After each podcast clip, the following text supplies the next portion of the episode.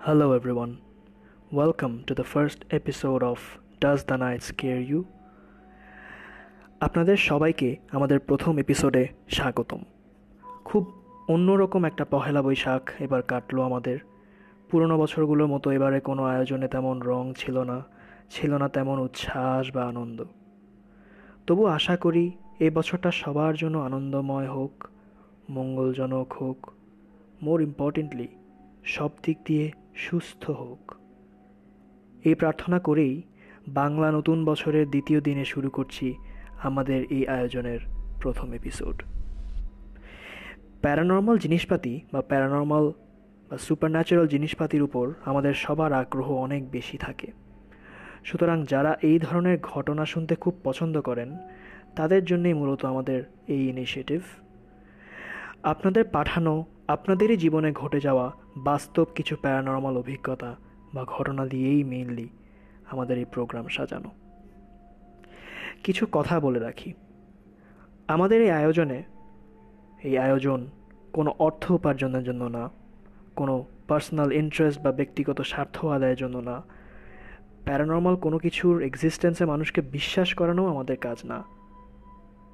আমাদের এই আয়োজন হলো শুধুমাত্র এই স্ট্রেসফুল লকডাউনের মধ্যে বাসায় আটকে থাকা দম বন্ধ হয়ে আসা মানুষকে একটু জাস্ট একটু এন্টারটেইনমেন্ট দেয়া। সব শেষে বলে রাখি, আমাদের যদি আপনি কোনো ঘটনা পাঠাতে চান, সেটা হতে পারে আপনার নিজের অভিজ্ঞতা, হতে পারে আপনার পরিচিত কারও অভিজ্ঞতা, তাহলে আপনি দুটি মাধ্যমে আমাদের ঘটনা পাঠাতে পারেন, আমাদের মেল করতে পারেন, আমাদের অ্যাড্রেসটি হলো Shafayet dot Yaseen at Gmail dot com spelled S H A F A Y E T dot Yaseen at the rate Gmail dot com অথবা আমাকে পার্সোনালি ফেসবুকে বা মেসেঞ্জারে আপনি ঘটনা পাঠাতে পারেন। সেক্ষেত্রে আমার আইডি হলো Yaseen Shafayet spelled Y A S E E N space S H A F A Y E T আর কথা না বাড়িয়ে, চলে যায় আমাদের এই শোয়ের প্রথম এপিসোডের প্রথম ঘটনায়।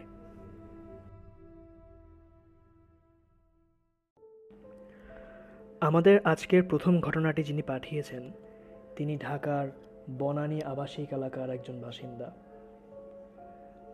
কোনো একটি কারণে তিনি তার নাম এবং ঘটনার এক্স্যাক্ট লোকেশন বা স্থান প্রকাশ করতে নিষেধ করেছেন। তিনি যেভাবে আমাকে টেক্সট করেছেন, আমি ঠিক সেভাবেই পড়ছি। ঘটনাটি ঘটে বেশ কয়েক বছর আগে দু কি এগারোর দিকে। শীতকালে। আমরা প্রতি বছর আমার স্কুলের ইয়ারলি ছুটির সময় আমার নানা বাড়ি যেতাম। আমরা বলতে আমি, আমার মা, বাবা ও ছোট ভাই, আমার নানু, আমার খালা এবং আমার মামা। আমাদের বাড়িটি হলো উত্তরবঙ্গের কোনো একটি গ্রামে। গ্রামাঞ্চল হওয়ায় এবং ঘটনার সময়টা বেশ আগে হওয়ায় তখন আমাদের বাড়িতে ইলেকট্রিসিটি তেমন ভালোভাবে আসেনি। দেখা যেত। কারেন্ট আসলেও তিন বা চার ঘণ্টার বেশি কখনোই থাকতো না। সুতরাং আমাদের রাত্রে চলাচলের জন্য প্রায় টর্চ ব্যবহার করা লাগতো। মূল ঘটনায় যাওয়ার আগে আমাদের বাড়ির একটু ডিসক্রিপশন দেয়া প্রয়োজন। আমাদের বাড়িটি ছিল স্কোয়ার শেপড। মাঝখানে ছোট্ট একটা উঠোন এবং তার চারপাশে সারি বাঁধা রুমগুলো। সব ঠিক থাকলেও আমাদের টয়লেটটা ছিল বাড়ির বাইরে, বাড়ি থেকে একটু দূরে। হেঁটে যেতে এক দুই মিনিটের মতো সময় লাগতো। সাধারণত যেহেতু আমরা শহরের মানুষ, নানু আমাদের বলে দিয়েছিলেন যে রাত্রিবেলা কারও যদি টয়লেটে যাওয়ার প্রয়োজন পড়ে, আমরা যেন একা না যাই, কাউকে ডেকে তুলে যেন সাথে করে নিয়ে যাই। বলে রাখা ভালো, তখন আমাদের গ্রামটাতে প্রচুর শেয়াল ছিল। তারা রাত্রে মানুষের বাসা থেকে মুরগি চুরি করার জন্য বের হতো এবং কাউকে একা পেলে যথেষ্ট বিরক্ত করত। প্রতি রাতেই রুম থেকে শোনা যেত তাদের ডাক। আরও একটা কথা বলে রাখি। যতবারই আমি বাড়ি যেতাম, প্রতিদিন বিকালে আমি এবং আমার ভাই গ্রামের ছেলেদের সাথে বাড়ির বাইরের মাঠে ক্রিকেট খেলতাম। যাই হোক, চলে যাই মূল ঘটনায়। একদিন গভীর রাত্রে হঠাৎ আমার ঘুম ভেঙে যায় এবং আমি ফিল করি আমার খুব টয়লেটে যাওয়া প্রয়োজন। রাত তখন ঠিক কয়টা বেজেছিল খেয়াল নেই। কারেন্ট ছিল না।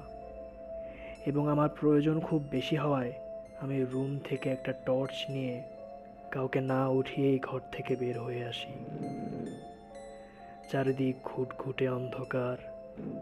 আশেপাশে ঝিঝি পোকার এক টানা ডাক ছাড়া কোনো আওয়াজ নেই। তার উপর শীতের রাত, মারাত্মক দাঁত কাঁপানো ঠান্ডা, ধোঁয়ার মতো ঘন কুয়াশা ভেদ করে শুধু আমার টর্চের আলোটাই আমাকে রাস্তা দেখিয়ে নিয়ে চলছে। মাটি ভিজে পিচ্ছিল হয়ে আছে। এত ঘন কুয়াশা যে সামনের কোনো কিছুই ঠিকমতো দেখা যাচ্ছিল না। যাই হোক আমি কোনোভাবে রাস্তা হিসাব করে টয়লেটের দরজার সামনে এসে পৌঁছাই এবং ভিতরে ঢুকে দরজাটা টেনে দিই। বলে রাখি, আমি টয়লেটের দরজাটা ভেতর থেকে বন্ধ করিনি মানে ছিটকিনি লাগাইনি। যেহেতু কিছুক্ষণেরই ব্যাপার, জাস্ট হালকা করে একটু ঠেলে চাপিয়ে দিয়েছিলাম। ভেতরে টর্চ জ্বালিয়ে আমি টয়লেট করছি, এমন সময় হঠাৎ দরজার বাইরে থেকে একটা আওয়াজ ভেসে আসলো। কিরে, তুই ভেতরে নাকি? গলাটা ছিল, আমি যাদের সাথে প্রতিদিন বিকালে ক্রিকেট খেলতাম, সেই পাড়ার বন্ধুদের মধ্যে একজনের। তার নাম ছিল হাসান। ছেলেটার বাসা ছিল আমাদের ঠিক পরের বাড়িতে। আমি তখন ভাবলাম, এই সময় হাসান এখানে কোত্থেকে আসলো? কেনই বা আসলো? আমি বললাম হ্যাঁ আমি, কিন্তু তুই এত রাতে এখানে যে?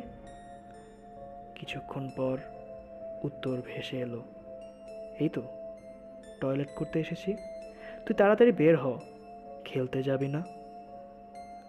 আমি খুব অবাক হয়ে বললাম, খেলতে যাব মানে? এত রাতে কি খেলব? কোথায় খেলব? অনেকক্ষণ বাইরে থেকে কোনো উত্তর এলো না। আমি কয়েকবার তার নাম ধরে ডাকলাম, কিন্তু কোনো সাড়া নেই। ততক্ষণে আমার টয়লেট শেষ হয়ে যাওয়ায় আমি টর্চ নিয়ে দরজা খোলার জন্য হাত বাড়িয়েছি ঠিক এমন সময়। বাইরে থেকে সে বলল আচ্ছা আমি তাহলে আসি। সকালে দেখা হবে। আমি আরও অবাক হয়ে গেলাম। দরজা টান দিয়ে খুলে জিজ্ঞেস করলাম, কিরে, কই যাস? তুই না বললি টয়লেটে যাবি? কিন্তু কাকে বলছি? দরজার বাইরে কেউ নেই। যত দূর চোখ যায়, শুধু ধোঁয়ার মতো কুয়াশা। আমি অনেকক্ষণ সেখানে দাঁড়িয়ে ভাবলাম, এটা কি হলো? হঠাৎ বাইরে দূরে কোথা থেকে ভেসে আসা শেয়ালের ডাকে আমার হুঁশ ফিরল। আমি তাড়াতাড়ি বাসায় ফিরে আসলাম। পরদিন সকালে ঘুম থেকে উঠে আগের রাতের কথা আমার কিছুই মনে ছিল না। বিকেলে খেলার মাঠে হাসানের সাথে দেখার পরেই আগের রাতের সব কিছু আমার মনে পড়ে যায়। আমি তাকে ধরে জিজ্ঞাসা করি, কিরে তুই গতকাল রাতে আমাদের টয়লেটের সামনে থেকে টয়লেট না করে এভাবে চলে গেলি কেন? হাসান অবাক দৃষ্টিতে বলল মানে? তোদের টয়লেটে আমি কেন যাব? আমাদের বাসার পাশায় তো আমাদের নিজেদের টয়লেটই আছে। এই কথা শুনে আমার মাথায় যেন বাজ পড়ল। সত্যি তো? হাসানদের তো নিজেদেরই টয়লেট আছে? আমি তো নিজেই কয়েকবার তাদের বাসায় গেছি এবং দেখেছিও। সে আমাদের এখানে কেন টয়লেট করতে আসবে? আমার মুখের অদ্ভুত এক্সপ্রেশন দেখে হাসান কি যেন একটা বুঝে নিল এবং আমার হাত ধরে টেনে আমাকে এক পাড়া পরে গ্রামের মসজিদের এক বৃদ্ধ হুজুরের কাছে নিয়ে গেল এবং আমাকে বলল, তাকে সব খুলে বলতে। আমি প্রথমে বলতে না চাইলেও আস্তে আস্তে সব খুলে বললাম। হুজুর কিছুক্ষণ চুপ করে থেকে আমাকে বললেন, বাবু, আপনারা শহরের মানুষ। অনেক কিছুই আপনারা বিশ্বাস করেন না। সুতরাং আপনাকে শুধু আমি এতটুকুই বলতে পারি। গতকাল রাত্রে আপনার উপর বদ বাতাস লেগেছিল। আপনার কাছে টর্চের আলো থাকায় আপনার কোনো ক্ষতি হয়নি। আমার অনুরোধ বাড়িতে যতদিন আছেন, পরের বার থেকে দয়া করে অজু না করে রাতের বেলা আপনি ঘর থেকে একা বের হবেন না। আর প্রতি রাতে ঘুমানোর আগে দোয়া দুরুদ পড়ে শরীর বন্ধ করে ঘুমাবেন। কোনো সমস্যা হবে না ইনশাল্লাহ আমি তাকে আর কিছু বললাম না। যদিও আমার মাথায় তখন ঘুরছিল। আসলেই তো, দরজা কিন্তু বন্ধ ছিল না। রাতে যাকে দেখেছি সে কিন্তু চাইলে ভুলে দরজা খুলেও ফেলতে পারতো। কিন্তু আমি ভেতরে টর্চ জ্বালিয়ে রেখেছিলাম। আবার টর্চ জ্বালিয়ে দরজা খোলার আগে হঠাৎ সেই জিনিসটা কেমন যেন তাড়াহুড়ো করে চলে যায়। যাই হোক, তারপর মোট এক সপ্তাহ আমরা বাড়িতে ছিলাম। এরপর আমরা ঢাকা ফিরে আসি। আমি জানি না সেদিন আমার সাথে কি হয়েছিল। তবে ঢাকা আসার পরেও বেশ কয়েকবার আমি স্বপ্নে সেদিনের ঘটনাটি বারবার ঘটতে দেখেছি। প্রত্যেকবার সেই একই ঘটনা, একই জায়গা, একই কথাবার্তা।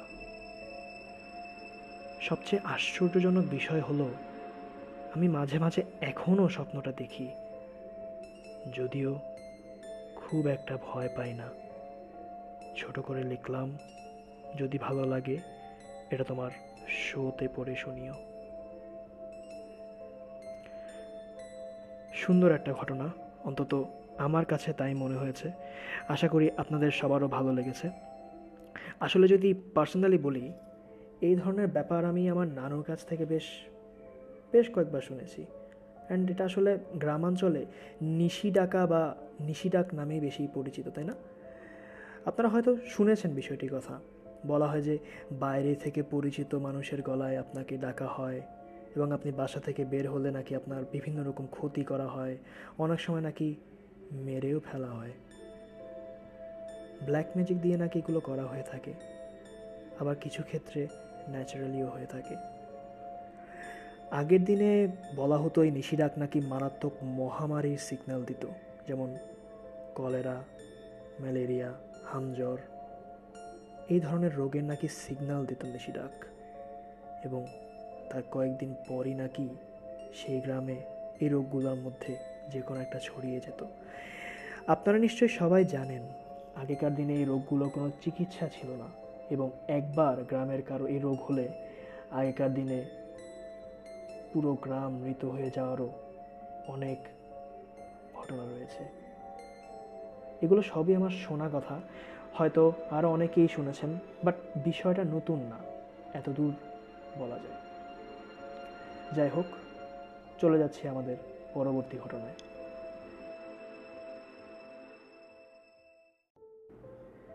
এই ঘটনাটি আমাদের পাঠিয়েছেন মোহাম্মদ মির্জা, বন্দরনগরী, চট্টগ্রামের একজন অধিবাসী। তিনিও সঙ্গত কারণে এক্স্যাক্ট লোকেশন বলতে নিষেধ করেছেন, তবে এলাকার নাম বলার অনুমতি দিয়েছেন। তিনি আমাদের যেভাবে পাঠিয়েছেন, সেভাবেই পড়ছি। আমার তখন বয়স খুব একটা বেশি না। ইন্টার ফার্স্ট ইয়ার দিচ্ছি মাত্র। ঘটনাটি নাইনটিন নাইনটি এইটের দিকের। আমার খালাতো বোনের বিয়ে লাগায় আমাদের পরিবারের সবাইকে কয়েকদিনের জন্য আমাদের গ্রামের বাড়ি চলে যেতে হয়। আমাদের বাড়ি হলো ফেনীর জিএম হাট এলাকার ওদিকে। সময়টা ছিল বর্ষাকাল। বাড়ি ভর্তি মানুষ হওয়ায় আমার এবং আমার দুজন ভাইয়ার জন্য মূল বাড়ি থেকে একটু দূরে আমাদের আরেকটা বাসায় থাকার অ্যারেঞ্জমেন্ট করে দেওয়া হয়। মূল বাড়ি থেকে সে বাসায় যেতে হলে একটা ধান ক্ষেত পার হয়ে যেতে হয়। পাঁচ থেকে সাত মিনিটের মতো লাগে হেঁটে যেতে। তো একদিন রাতে আমরা তিন ভাই মিলে সেই বাসার এক রুমে বসে হারিকেন জেলে গল্প করছি। অনেক আগের কাহিনী সুতরাং হারিকেন, কুপিবাতি এবং টর্চ ছাড়া আলোর তেমন কোনো একটা ব্যবস্থা ছিল না। বাইরে হালকা ঠান্ডা বাতাস, ঝিঁঝি পোকার ডাক, পাশের গাছের পাতাগুলোর শস্যর আওয়াজ। এমন সময় এক ভাইয়া হঠাৎ আমাকে জিজ্ঞেস করলেন, মির্জা, অলৌকিক জিনিসে বিশ্বাস করিস? আমি হেসে বললাম, না করার তো কিছু নেই। তবে কখনো দেখিনি কিছু আর কি। তিনি বললেন, দেখবি? আমি অবাক হয়ে বললাম, কোথায়? কীভাবে? তিনি বললেন, আজকে ঠিক রাত তিনটায় আমার সাথে বের হবি। একটা জায়গায় নিয়ে যাব। পাশ থেকে দ্বিতীয় যে ভাইয়া, তিনি বলে উঠলেন, এই, পাগলামি করিস না তো, ছোট মানুষ, ভয় পাবে। কিন্তু সেই ভাইয়া হেসে বললেন কিচ্ছু হবে না। আমি তো খুব উত্তেজিত, জীবনে প্রথমবার ভূত দেখব। তখন যদি জানতাম সে রাত্রে কি হতে চলেছে, হয়তো যাওয়ার চিন্তাও মাথা থেকে ঝেড়ে ফেলে দিতাম। যাই হোক, সারাদিন অনুষ্ঠানের জন্য অনেক ছোটাছুটি করতে হয়েছিল আমাদের, তাই অপর ভাইয়াটি তার কিছুক্ষণের মধ্যেই ঘুমিয়ে গেলেন। আমি হারিকেনের আলোটা কমিয়ে হালকা করে দিলাম। আর মনে মনে সময় হিসাব করতে করতে অপেক্ষা করতে থাকলাম। এমন করতে করতে কখন যে ঘুমিয়ে পড়েছিলাম, খেয়াল করিনি।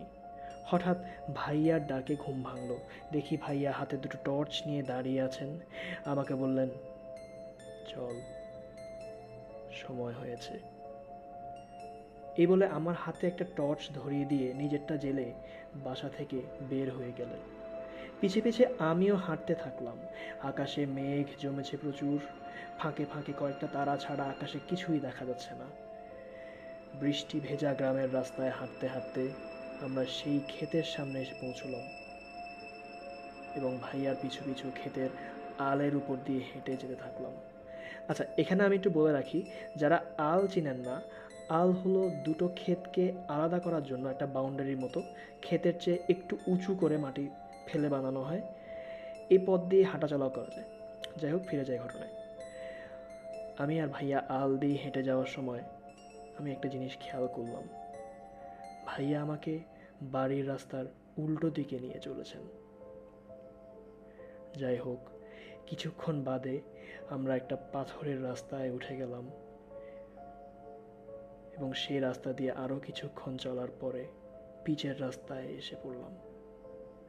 বলে রাখা ভালো, পিচের রাস্তার দুপাশেই ধান ক্ষেত এবং রাস্তার ধার ঘেঁষে অনেকগুলো গাছের সারি। কিছুক্ষণ পাথরের রাস্তাটার মুখে দাঁড়িয়ে থাকার পর অধৈর্য হয়ে আমি ভাইয়াকে বললাম, ভাইয়া, কি দেখাবা? তিনি ঘড়ির দিকে তাকিয়ে কিছুক্ষণ কি জানি এক মনে ভাবলেন। এরপর গলা নিচু করে বললেন, সামনের রাস্তার ওপাশে টর্চের আলো ফেল। আমি তাই করলাম এবং অবাক হয়ে দেখলাম, একটা গাছের নিচে সাদা কাপড়ের মতো কি একটা উপর থেকে ঝুলছে। জিনিসটার উপর আলো ফেলতে ফেলতে উপরে যেতে যেতে একদম গাছের মাথায় গিয়ে টর্চের আলো ফেললাম এবং যা দেখলাম, তা চিন্তা করলে এখনও আমার গায়ের লোম সব দাঁড়িয়ে যায়। দেখলাম একটা ডালের উপর দুই পা ঝুলিয়ে কে যেন বসে আছে। তার লম্বা লম্বা চুল কাপড়ের মতো জিনিসটা আসলে তার শরীর থেকেই নিচে ঝুলছিল। টর্চের হালকা আলোয় অত দূর থেকে তার চেহারাটা ঠিক বোঝা যাচ্ছিল না। তবে যা বুঝতে পারছিলাম, জিনিসটা দু পা দোলাতে দোলাতে আমাদের হাতের বাম পাশে আকাশের দিকে তাকিয়ে কি যেন একটা দেখছিল। ভয়ে আমি শিউরে উঠলাম। চিকন কণ্ঠে ভাইয়াকে জিজ্ঞেস করলাম। ভাইয়া, ওটা ওটা কি? আমার গলার আওয়াজ শুনে জিনিসটা এক ঝটকায় সোজা আমাদের দিকে তাকালো এবং পরক্ষণেই হঠাৎ গাছটা থেকে লাফ দিয়ে পাশের ধান খেতে গিয়ে পড়ল।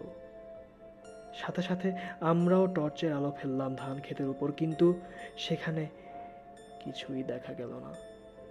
অবয়বটা যেন হাওয়ায় মিলিয়ে গেল। স্থির হয়ে অনেকক্ষণ সেখানে দাঁড়িয়ে রইলাম আমরা। এরপর ভাইয়া আমাকে ধরে ধরে বাসায় নিয়ে গেলেন। সে রাতে আমি বিভৎস কিছু স্বপ্ন দেখি। দেখি সে অবয়বটা আমার ঘরে আমার ঠিক সামনে কালো কুচকুচে দু চোখ দিয়ে আমার দিকে এক দৃষ্টিতে তাকিয়ে আছে। তার মুখটা কাগজের মতো ফ্যাকাশে। খুব ভয় পেয়ে উঠে যাই সে রাতে, আমি আর ঘুমোতে পারিনি। সেদিনের পর থেকে স্বপ্নটা আমি আর দেখিনি। ভাইয়াকে অনেকবার জিজ্ঞেস করেছি, জিনিসটা কি ছিল? উনি সবসময়ই বলেছেন, আমি নিজেও জানি না রে। অনেকবার দেখেছি শুধু। পরে অবশ্য এলাকার কয়েকজনের কাছ থেকে শুনেছি সেই এলাকার প্রতিটা গাছেরই নাকি আলাদা আলাদা কাহিনী আছে। তবে এখন বাড়ি ঘর অনেক বেড়ে যাওয়ায় খুব নাকি কিছু একটা দেখা যায় না আর। কিন্তু এখনও গভীর রাত্রে যদি কেউ একা সে রাস্তা দিয়ে যায়, অনেক রকম জিনিস দেখে নাকি খুব ভয় পায়। যদি কেউ খোঁজ নিতে চান, ফেনীর জিএম হাটের এদিকে এসে কাউকে জিজ্ঞাসা করলেই হবে। এই ঘটনা এখানে কম বেশি সবাই জানে। সবাই ভালো থাকবেন। ধন্যবাদ। আরও একটি ভালো ঘটনা পড়ে ফেললাম। আশা করি আপনাদেরও সবার ভালো লেগেছে। আসলে গ্রামের যে কোনো ঘটনাই অনেক বেশি আকর্ষণীয় লাগে সবার কাছে আমাদের। গ্রাম বাংলার যে কোনো গল্প যেন এখনও আমাদের কাছে টানে। যাই হোক, কথা না বাড়িয়ে চলে যাচ্ছে আমাদের পরবর্তী ঘটনায়।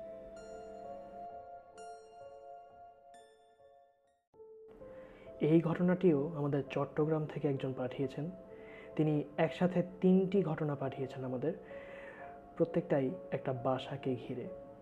সঙ্গত কারণে তার নাম ও ঠিকানা প্রকাশ করতে নিষেধ করেছেন। শুরু করছি। খুব সম্ভব গত বছরের মে জুনের কথা। তখন আমরা আগের বাসায় ছিলাম চট্টগ্রামেই আমাদের বাসাটা সাত তলায় ছিল। বরাবর উপরেই ছাদ তাই ছাদের গরমে বাসাটায় অস্বস্তিকর গরম লাগতো। আমি আমার রুমে একলাই থাকতাম। একদিন রাতে খুব তৃষ্ণা পাওয়ায় আমি উঠে ডাইনিং রুমে পানি খেতে যাই। সময়টার হিসেব নেই। খুব সম্ভব একটা কি দুটো? পানি খেয়ে বেডরুমে ঢুকতে গিয়ে দেখি আমার খাট বরাবর ফ্যানের সাথে ঝুলছে একটা লাশ। লাশটা ছিল একটা মেয়ের। কোনোই পর্যন্ত চুল মাথাটা সামনের দিকে ঝুঁকে থাকায় শুষ্ক আর এলোমেলো চুলগুলো মুখের সামনে চলে এসেছে। মুখটা বোঝা যাচ্ছে না। গায়ে কাফনের কাপড় জড়ানো। আরেকটা জিনিস দেখলাম। আমার ভ্যাবসা গরম রুমটা হঠাৎ করে বরফের মতো ঠান্ডা হয়ে গেছে। গায়ে কাঁপুনি আসার মতো ঠান্ডা। আমি প্রথম দিন অনেক বেশি ভয় পেয়ে যাই, তাই অন্য রুমে চলে যাই। এরপরে একই অবস্থা ওই বাসায় অনেকবার হয়। কখনো স্বপ্নে, কখনো বা বাস্তবে। তবে স্বপ্নটা সবসময় এভাবে শুরু হতো। আমি আমার খাটে শুয়ে আছি। আমার সামনে ফ্যানের সাথে একটা লাশ ঝুলছে। আমি উঠে লাশটার সামনে যাই। গিয়ে দেখি লাশটা আমার। এরপর আমি খুঁটিয়ে খুঁটিয়ে লাশটাকে দেখতে থাকি। বাস্তবে কিন্তু লাশটার মুখ বোঝা যায় না। পরের বারগুলোতে আমার সাহসও একটু একটু করে বাড়তে থাকে। প্রতিবারই আমি ঘুম থেকে উঠি, পানি খেতে কিংবা টয়লেটে যাওয়ার জন্য রুম থেকে বের হই, ফিরে এসে দেখি লাশটা ফ্যানের সাথে ঝুলছে। সাহস একটু বাড়ার পর আমি কাছে যাওয়া শুরু করি, কিন্তু খুব কাছে। যাইনি কখনোই। বুকটা যেন একটা অশুভ ভয়ে কেঁপে ওঠার সাথে সাথে নিজেকে অন্য কোনো রুমে নিয়ে চলে যেতাম। এটাও গত বছরের জুনের ঘটনা। রাত হয়তো নয়টা। আমার মায়ের সাথে আমার কথা কাটাকাটি হয় খুব। একটা পর্যায়ে সহ্য করতে না পেরে আমি ছাদে চলে আসি। আমাদের ছাদটা ছিল অনেক বড়। ছাদের দরজা থেকে দাঁড়ালে আমাকে দেখা যাবে না। এমন একটা কোনায় আমি বসে পড়লাম আর এলোমেলো কিছু চিন্তা করছিলাম। এমন সময়, প্রায় আধ ঘণ্টা পর আমার মা ছাদে আসে। ছাদের রেলিংয়ের কাছে দাঁড়ায়, কিছু একটা খোঁজার চেষ্টা করে চলে যায়। আমাকেই খুঁজছিল খুব সম্ভব। কিন্তু চোখে পড়েনি। মা চলে যাওয়ার কিছুক্ষণ পরেই আবার মা ছাদে আসে। এবার কোনো দিকে না তাকিয়ে সোজাসুজি আমার সামনে চলে আসেন। আমার সামনে দাঁড়িয়ে, আমার দিকে চোখে চোখ রেখে তাকিয়ে খুব উদ্ভটভাবে একটা হাসি দেয়। সে হাসি কেমন যেন প্রাণহীন। ঠান্ডা। হাসি দিয়ে আবার জোরে হেঁটে সিঁড়ি দিয়ে নেমে যায়। মা হঠাৎ এভাবে হাসলো কেন? ভেবে আমি বাসায় চলে যাই। বাসায় যাওয়ার সাথে সাথে মা আমার সাথে চেঁচামেচি শুরু করে বলে, তুমি এত রাতে কোথায় গিয়েছিলে? আমি এত রাতে তোমাকে কোথায় খুঁজতে যাব? একবার ছাদে উঠে বের করার ট্রাই করলাম কিন্তু পাইনি। কেন এ সময় বের হয়েছ? এতটুকু শুনে আমি জিজ্ঞেস করি, মা তুমি ছাদে কয়বার গিয়েছিলে? উত্তরে মা বলেন একবার, কিন্তু তোকে খুঁজে পাইনি। দু হাজার আঠারো এর কোরবানি ঈদের কয়েকদিন আগের ঘটনা। আমার কিছু কাজ থাকায় আমি রাত জেগে ডাইনিং রুমে কাজ করছিলাম। ডাইনিংয়ের পাশেই একটা করিডোর, যেখানে একটা জানালা আছে। রাত তিনটা কি চারটা? বন্ধ জানালা। চারিদিকে কোনো শব্দ নেই। হঠাৎ করিডোরের জানালা দিয়ে টোকার শব্দ শুনলাম। পরপর তিনবার দিয়ে একটু গ্যাপ, আবার তিনবার। এভাবে কন্টিনিউয়াস চলছে। জানালা দিয়ে সাততলার উপর টোকা কে মারবে, ভেবে করিডোরে পা দিতেই শব্দ থেমে যায়। জানালায় গিয়ে দেখি কেউ নেই।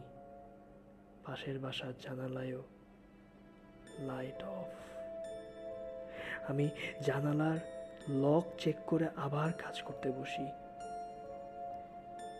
আবার একই টোকার শব্দ। আমি আবার করিডোরে পা দিতেই শব্দ থেমে যায়। আমি আবার জানালা চেক করি, কোথাও কেউ নেই।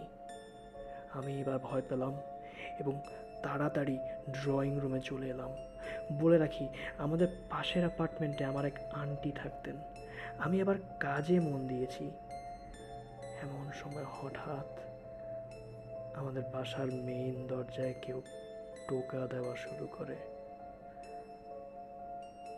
আমি জিজ্ঞেস করি, কে? আমার আন্টির গলার স্বর দরজার উপাস থেকে ভেসে আসে। আন্টি বলেন, দরজা খোলো। আমার আম্মু ঘুমানোর আগে মেইন দরজা লক করে ঘুমায়। চাবি আম্মুর কাছেই থাকে। আম্মু অসুস্থ থাকে প্রায় সময়। তাই এত রাতে আমার আম্মুকে ওঠানোর কোনো ইচ্ছে ছিল না। কিন্তু এত রাতে আন্টি বাসায় নিশ্চয়ই কোনো বিপদে পড়ে বা জরুরি কাজে এসেছে ভেবে আমি জিজ্ঞেস করি, কোনো প্রয়োজন আছে নাকি? আম্মুকে ডেকে তুলব নাকি? আর আমার কাছে তো এখন চাবি নেই। এই কথা শুনে আন্টি কেমন ঠান্ডা গলায় বললেন, কাউকে জাগানো লাগবে না। তোমার আম্মুর কাছে এসেছিলাম। এখন চলে যাচ্ছি। মেরুদণ্ড বেয়ে কেমন যেন শীতল একটা আভা নেমে গেল আমার। সাথে কেমন যেন খটকাও লেগে উঠল। তবু সব মাথা থেকে দূরে ঠেলে আমি আমার কাজে মন দিই। সকালবেলা আম্মু ঘুম থেকে উঠলে, আম্মুকে আমি গত রাতে আন্টি জরুরি কাজে এসেছিল বলি আম্মুকে খোঁজার কথাও বলি। কিন্তু আম্মু আমাকে বলে, তোমার আন্টি তো দুই দিন আগে ঈদের ছুটি কাটাতে বাড়ি চলে গেছে। কি বলো তুমি এসব? তুমি হয়তো স্বপ্ন দেখেছ। কিন্তু আসলে কি তাই? আসলে কি আমি সেদিন স্বপ্ন দেখেছিলাম? যদি স্বপ্নই হয়ে থাকে, তাহলে আমার ল্যাপটপে সেভ করা কাজগুলো কে করল। আমার আরও অনেক ঘটনা রয়েছে। আজকে এতটুকুই থাক। পরে সময় পেলে আস্তে আস্তে আরও পাঠাবো। থ্যাংক ইউ সো মাচ হ্যাঁ আশা করছি আপনার কাছ থেকে আমরা আরও অনেক ঘটনা পাবো।